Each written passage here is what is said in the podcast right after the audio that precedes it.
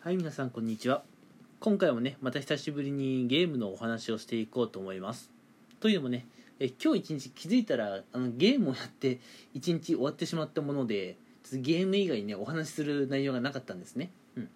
で今私がやっているゲームなんですけれども龍が如くのゲームをやっています。龍が如くって言ったらねあのもうセガが出してるまあ、ゲームとしてねかなり有名で、うん、もう皆さん知っているんじゃないですかね。プレイした方ももちろんいるかもしれませんしプレイをしていない方でも「えー、竜が如く」というね、えーまあ、シリーズがあるってことはねご存知かなと思います、うん、で竜が如くも今結構もう何本も出ていましてまあ、極み極み2、まあ、要するに12に当たるところですね。それから34567って来ていてしかもね、えー、実は龍が如くって0まであるんですよ。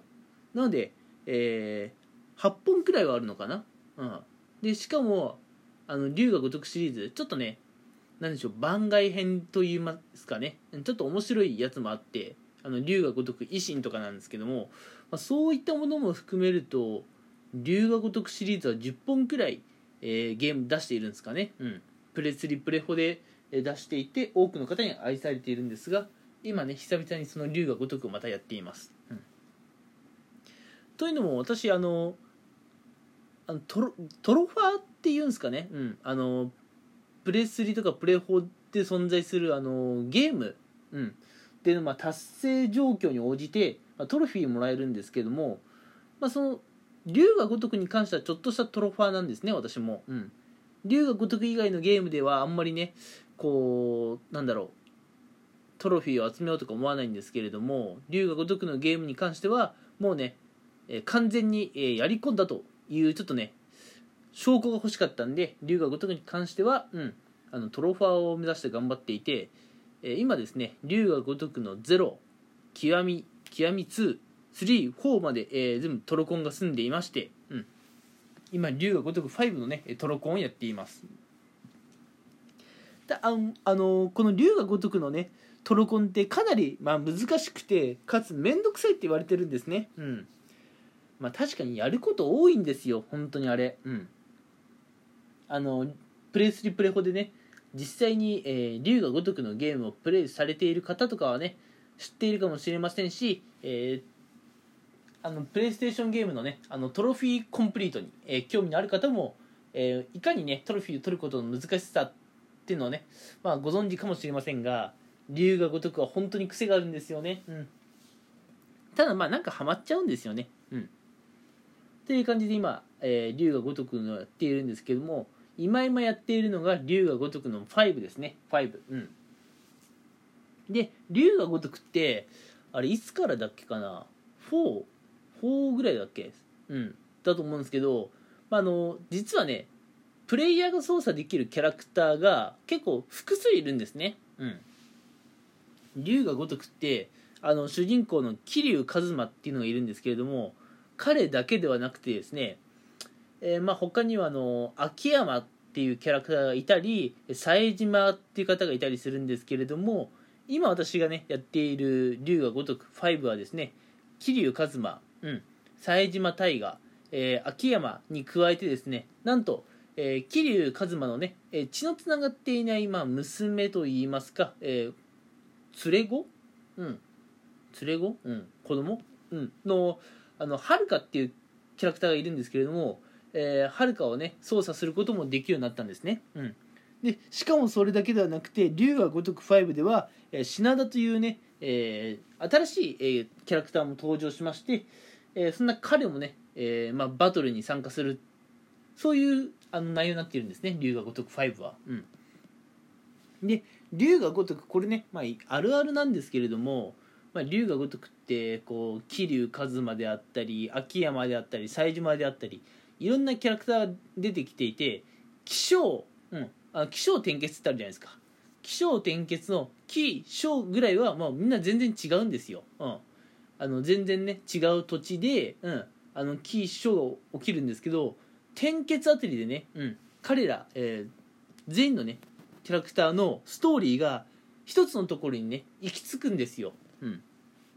なので桐生一馬とか木山とか冴島とかね全然べ違う場所。沖縄であったり福岡であったり北海道であったりねいろんなところで最初は事件が起きるんですがその事件のね、えー黒幕をたどっていくとえー結局ね一点にね、えー全員が集まってくるという感じなんですね。もう龍が如くあるあるですよね。うん。あの龍が如くプレイされている方はもちろん知っているかもしれませんし、えーもしね興味ないけど今この話を聞いてあ龍が如くってそういうストーリーなんだと、うん、まあちょっと興味を持ってもらえたらね YouTube なんかで見てもらえたらと思いますけれどもまああの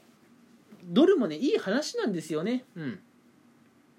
あのまあ僕はその中で一番気に入ってるのは龍が如くゼロなんですけどね、うん、まああのその話はねまた別の回でするとしてまああれ本当に神回でしたね。うん。もう僕龍が如くシリーズの中でゼロが一番最高傑作だと思ってますもん。うん。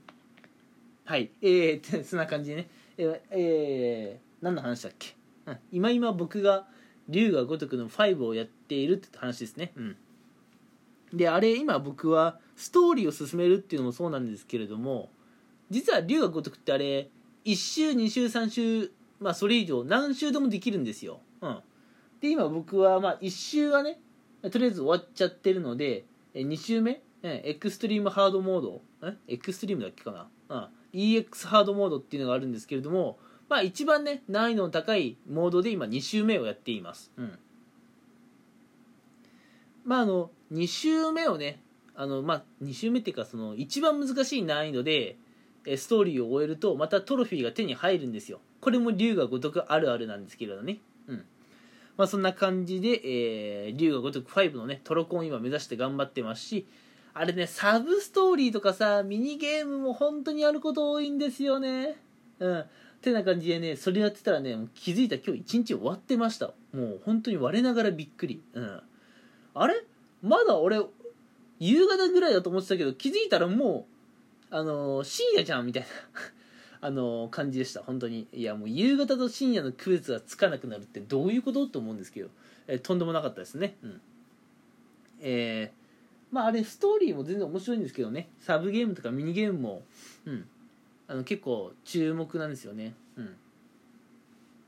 最近、まあ、僕がやったやつとしては龍が如く5の話になるんですけれども、えー、冴島大河でのミニゲームを結構今頑張ってまして、えーまあ、雪合戦が実はねあるんですよ。龍が如く5って。うん。あの龍が如く史上初かなと思うんですけど龍が如く5で雪合戦ができるようになりまして、まあ、その雪合戦をねあのひたすら直線しながら頑張ってて多分4時間ぐらいね、えー雪合戦やってました。うん。えー龍が如くの雪合戦って聞いてねピンとくる人もいるのかなっていう感じですけれどもね。まあいろんなことができるんですよ、うん、雪合戦できますしビリヤード、うん、ダーツそういうのもできますし、えーまあ、もちろんね龍が如くってちょっとね暴力的な内容なので、まあ、街中での乱闘っていうのもねもちろんできる、うん、バッティングセンターもできるし。なんでねあれ結構、うん、殴り合い以外にも普通にこうゲームが楽しめるんですよね、うん、まあ途中途中やっててあのなんだろうなかなか達成できなくて苦痛に感じる方もいるかもしれませんが、うん、いろんなミニゲームできるあたり本当に龍が如くすげえなとか思うんですよね。うん、っていうのははいはい、えーそんな感じで今回はね、えー誰得っていう感じな話なんですけれども、まあ、龍が如くファンの方にはね、えー共感してもらえるんじゃないかなっていう内容をお話ししていきました。うんえやっぱりね一日、えー自分の好きなことをやっているって幸せですね。うんいや僕今日一日ねあのちょっとね、まあ、勉強とかもねしなきゃなとか思ってたんですけど気づいたらね自分の大好きなゲームだけで一日が終わっていました。えおかげさまでラジオで話す内容も必然的に1個しかありませんでしたという感じです、うん。はい。えーもう少しね一日にやれることいろんなバリエーション増やしていこうかなとも思います。はい、えー、てな感じで今回はこの辺にしたいと思います。はい、えー今回も聞いてくれてありがとうございました。